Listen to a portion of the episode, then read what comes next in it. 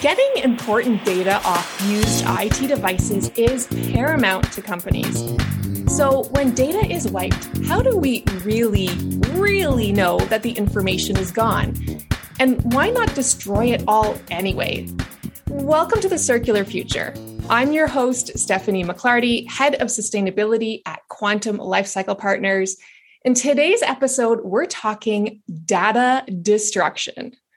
In today's age, information security should be a top priority for organizations. When information is lost, it can be really, really bad for companies. There can be financial fines in the millions, brand damage that lasts years. In fact, about half of all small to medium businesses do not survive a catastrophic data loss. But there is so much we can do within our control from managing data well to ensuring information is properly sanitized when devices reach the end of their current life. Quantum uses industry leader Blancco Technology Group to wipe the data from IT devices we remarket. So, with me to answer common questions on this important topic is Lorri Goddard from Blancco. Lorri has advised customers in the technology space on lifecycle management and data erasure for 25 years. Welcome to the podcast, Lorri. Thanks, Stephanie. It's an honor and a pleasure to be here with you today. I'm so happy that you're here. We get asked a lot of questions around data erasure, and I'm really happy to dive into those questions today. One of the big ones is really understanding the space around data destruction, data erasure, data sanitization. Is it all the same thing or are they different? What a great question. Erasure, sanitization, are they the same thing? You know, data erasure and data sanitization are similar processes, but they're they are not exactly the same thing. Data erasure is the process of permanently deleting data from a storage device, while data sanitization is the process of removing sensitive information from a storage device so that it can be reused or recycled. Data sanitization may involve data erasure, but it can also involve other methods of making data unreadable, such as encryption or physical destruction of the storage device. Interesting. Okay, so there, there's a distinction there. Ultimately, it's about getting data off and unusable off of these devices depending on you know what you're looking to do with it and what the next steps are from a, a data loss perspective i mean i know i've known people who've had loss of data. It's something that we personally have either had it happen to us or we know people that have had happen to them. For companies how common has data loss been? Or how common of an issue is it today?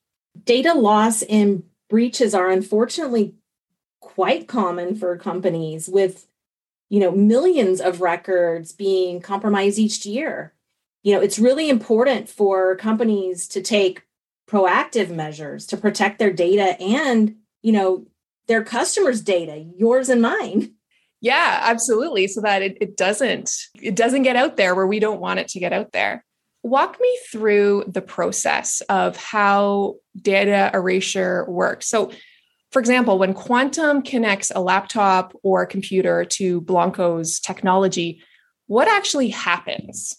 You know, when data is erased, it is overwritten with random data or zeros to ensure that the original data cannot be recovered. This process can be done using specialized software which can erase that data from a hard drive, solid state drive, or other storage device.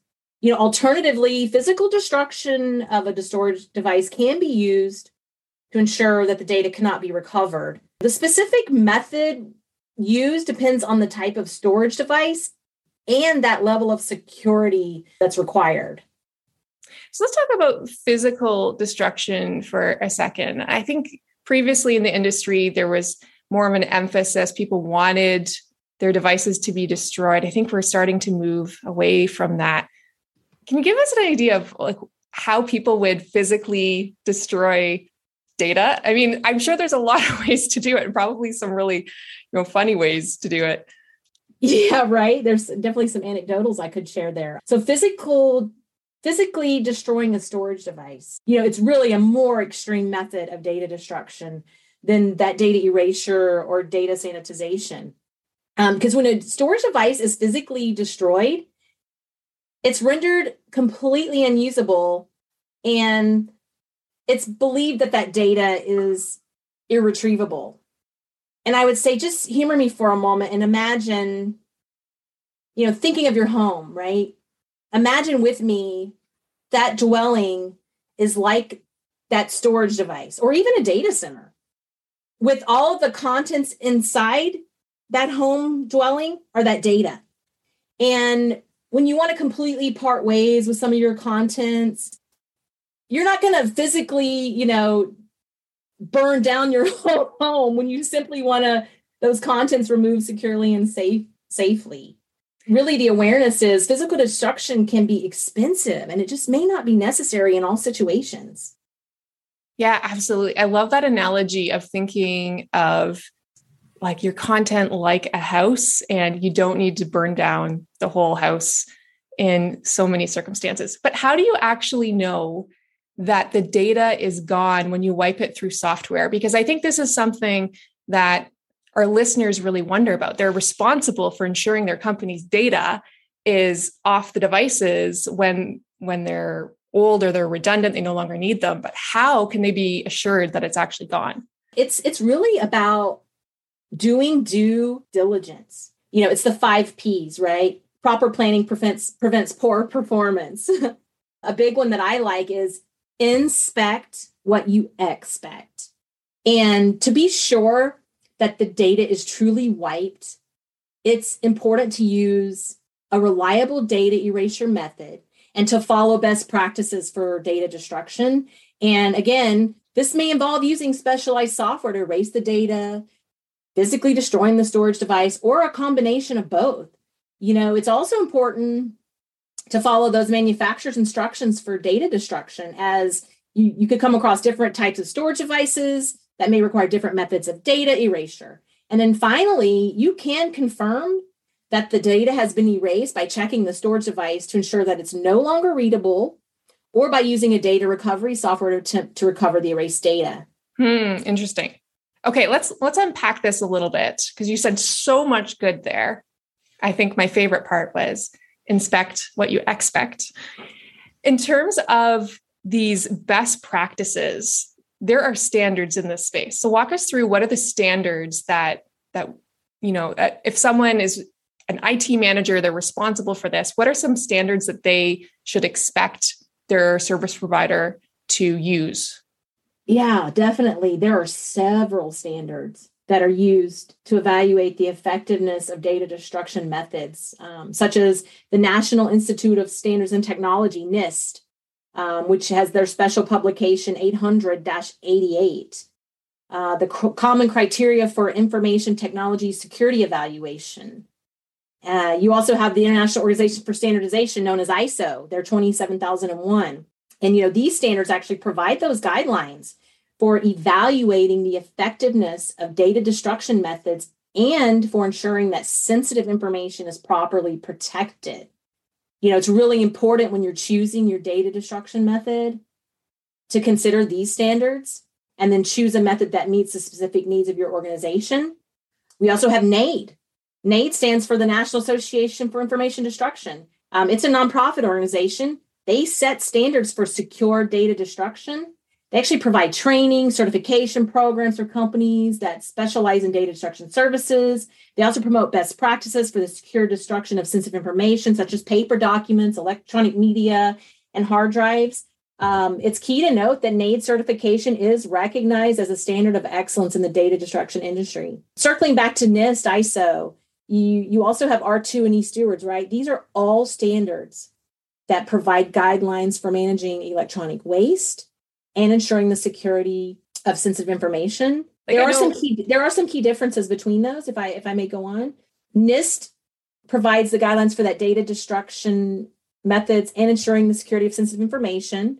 It's a widely recognized one in the United States. Uh, the ISO 27001, they're going to provide guidelines for information security management systems, also ISMS, and is widely recognized standard worldwide.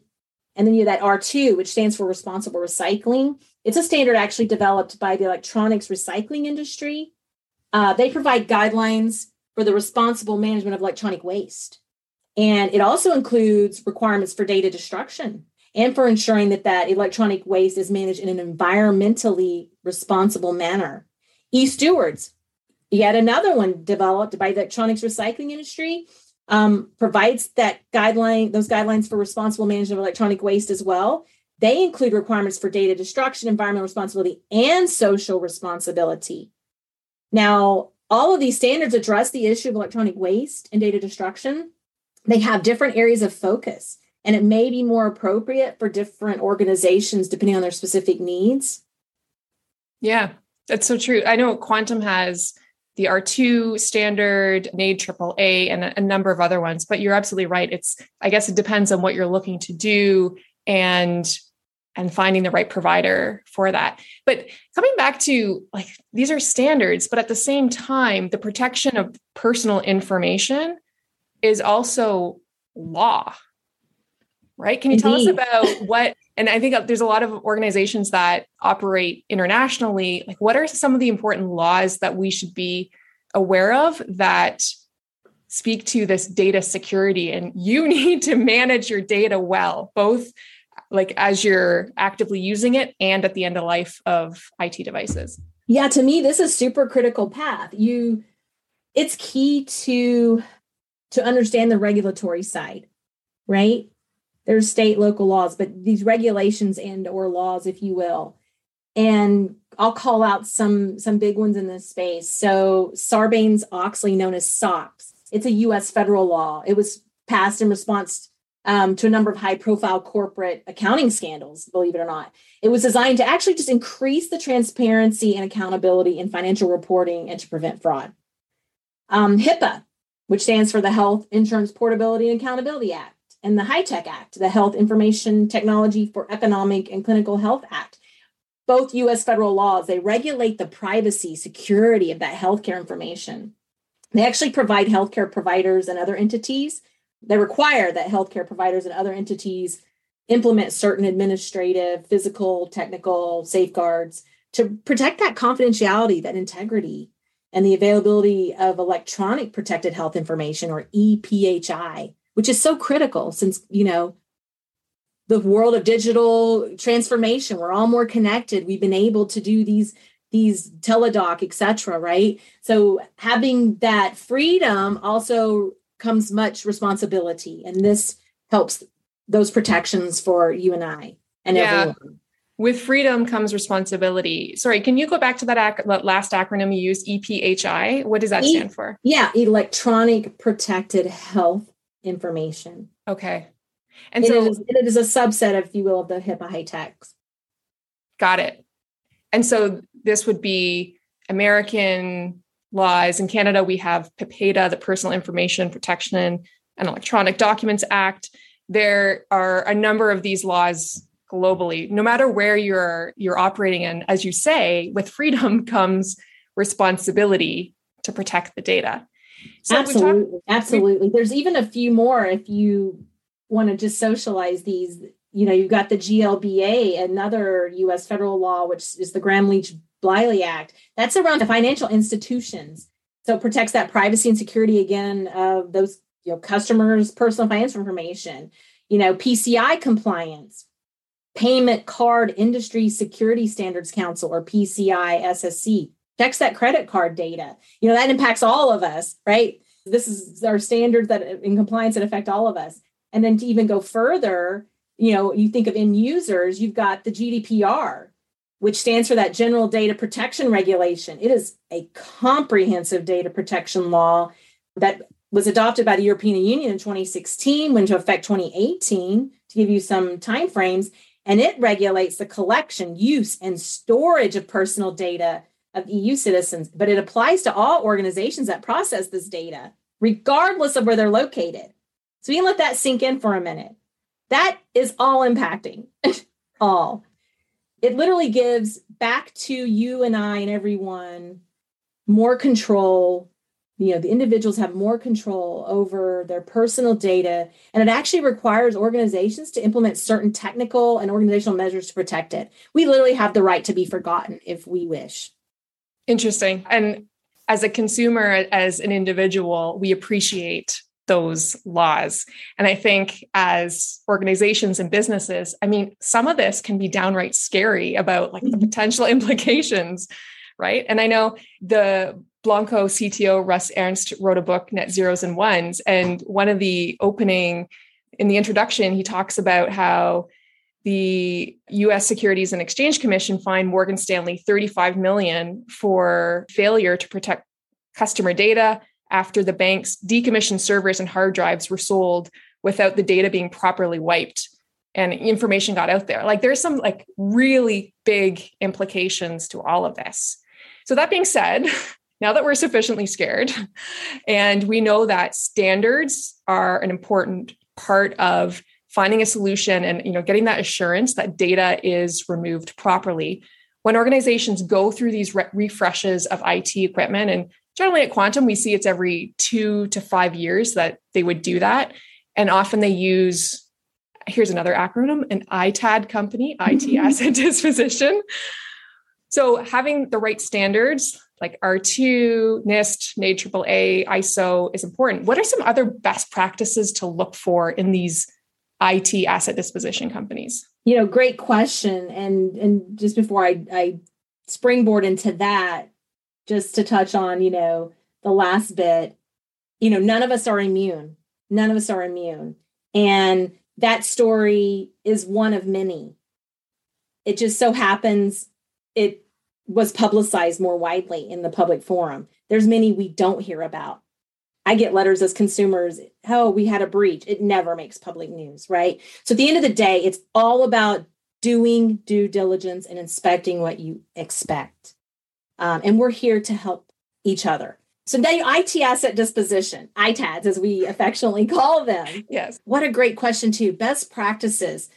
There's quite a few. You know, IT asset disposition companies, they really play an important role in managing electronic waste and ensuring the security of sensitive information.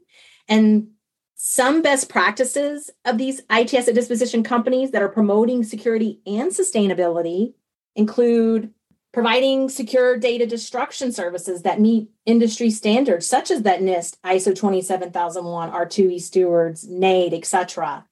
Offering environmentally responsible disposal methods such as recycling, refurbishment, and or donation providing complete transparency throughout the disposal process, including detailed reports on the disposition of each device, implementing strict security protocols to ensure that all devices are handled securely and that sensitive information is protected, maintaining compliance with all relevant regulation standards as we discussed, right, such as that general data protection regulation you know, or the Health Insurance Portability Accountability Act, many more, right? Depending on, on where products being processed and for whom. You know, and a big key part, and what we're doing here today, and, and we're hoping this all resonates, is providing that ongoing education and training to both employees, customers, and to everyone. We want to promote that awareness of environmental and security issues related to electronic waste. I can get a little bit few more that kind of get more into the tactical, I'll say. White glove services we're seeing more of. That on-site data erasure, you know, when I say on-site, going to the customer site and providing that data erasure for those that are more data sensitive and risk averse. And then just the industry as a whole around the IT asset disposition processors you know they're looking to standardize on a standard. There's many that, that have all their various focuses and i you, you reference russ's book and i would encourage anyone to go out and read it if you like to read and, and educate yourself. He talks about some around that right? Ieee is a world i came from the forward as a, the creation of electronics. There's a growing need to have a standard that is more all encompassing with these electronics and then another one that we're seeing that I, I like this one, having grown up in the electronics world, is getting to the parts harvesting. So when that whole device is at a um, or it's at below tech cut, really looking at the sum of the whole, you know, are just as important as that whole device, right? To maximize that value recovery. And not just the obvious ones, right? The CPU, the memory, right? It's all the parts. And I believe there was a big lens from a supply chain perspective when we saw the bottlenecks and hard to get components on the front side uh, of creation of electronics that it's it's just an ever growing connection being made back you know to how we can reuse and extend the life and now it's extending to the parts level yeah, and we're seeing an increased focus on parts harvesting at Quantum. I personally come from the telecom space, and we would have set top boxes, which the actual set top box was no longer usable, but there would be a hard drive in them, which stored your shows that could be harvested and wiped and then reused again for a different purpose. So, just there's so much more that we can do on that reuse side. Which brings me to the whole sustainability argument for this. Now, people couldn't see, but when we talked about at the very beginning around not destroying things, about you know reusing assets, you made a like a, a thankful sign. Woohoo! And it, it's so true. We don't need to burn down the whole house in every certain every case. In fact, like it's probably a minority of cases that we need to physically destroy something. Have you seen the interest in the reuse side, like erasing data in order to reuse, remarket devices grow at Blancco? Yes, yes, absolutely. And just in general as well, you know, there's a definitely a growing interest in the sustainability aspects of IT asset disposition. More and more companies focusing on reducing their environmental impact. You know, they're really looking for ways to make their IT operations more sustainable. And IT asset disposition plays an important role in this effort. Uh, for example, ITAD companies can help businesses to recycle or refurbish their old electronics, reducing the amount of electronic waste that ends up in landfills. This, this helps conserve natural resources, it reduces pollution. Uh, in addition, ITAD companies can help businesses recover value from their old IT assets, which can provide a financial benefit while also promoting sustainability right by reducing the need for new electronics. You know overall the sustainability benefits of IT asset disposition are becoming ever increasingly important to businesses and consumers alike. And i we can expect continued growth in this area in the coming years yeah, I believe so as well. We've launched sustainability reporting for our customers. And one of the things we can now do is tell them what are the, the carbon emissions saved or avoided by simply reusing and recycling. And what's so fascinating by developing this calculator, we can see that it all depends on the product type, but by reusing something, you're saving seven to 21 times the emissions than over even recycling it. Like recycling is great, but what's even better for the environment is reuse. And it's depending on the product, seven to 21 times more emissions that are saved simply by keeping mm-hmm. products in use. So powerful and impactful. Yeah, absolutely. So, as we wrap up this conversation, I always ask for one piece of advice that you would leave business leaders or managers with regarding this whole space of data security and destruction and sanitization? Because i feel like we've thrown a lot at everyone here. What's one piece of advice that you t- you'd advise them to take away? I say shift the mindset to growth. Be open. Stay curious. Fail fast. And i say remember you're not failing. It's what you're learning I would challenge thinking also about perceived, and I use the word perceived competition intentionally. I feel there is no such thing as competition. We just haven't yet figured out how to best work together. And then if you don't know, ask. And my final, final, having grown up in this space, and to me, this is all encompassing from beginning to end and back again and I'm speaking to you, my original equipment manufacturers that I affectionately love and worked so many years with. Design with the end in mind. Ooh, design with the end in mind. I love that. I also loved the inspect what you expect. That is classic too. Thank you so much, Lorri. That was so insightful. Thank you. And remember, if you have used laptops, computers, or other IT devices with data to wipe, head on over to quantumlifecycle.com and contact us. We are your partner for a sustainable future. This is a Quantum Lifecycle podcast, and the producers are Sanjay Trivedi and Faiza Govani.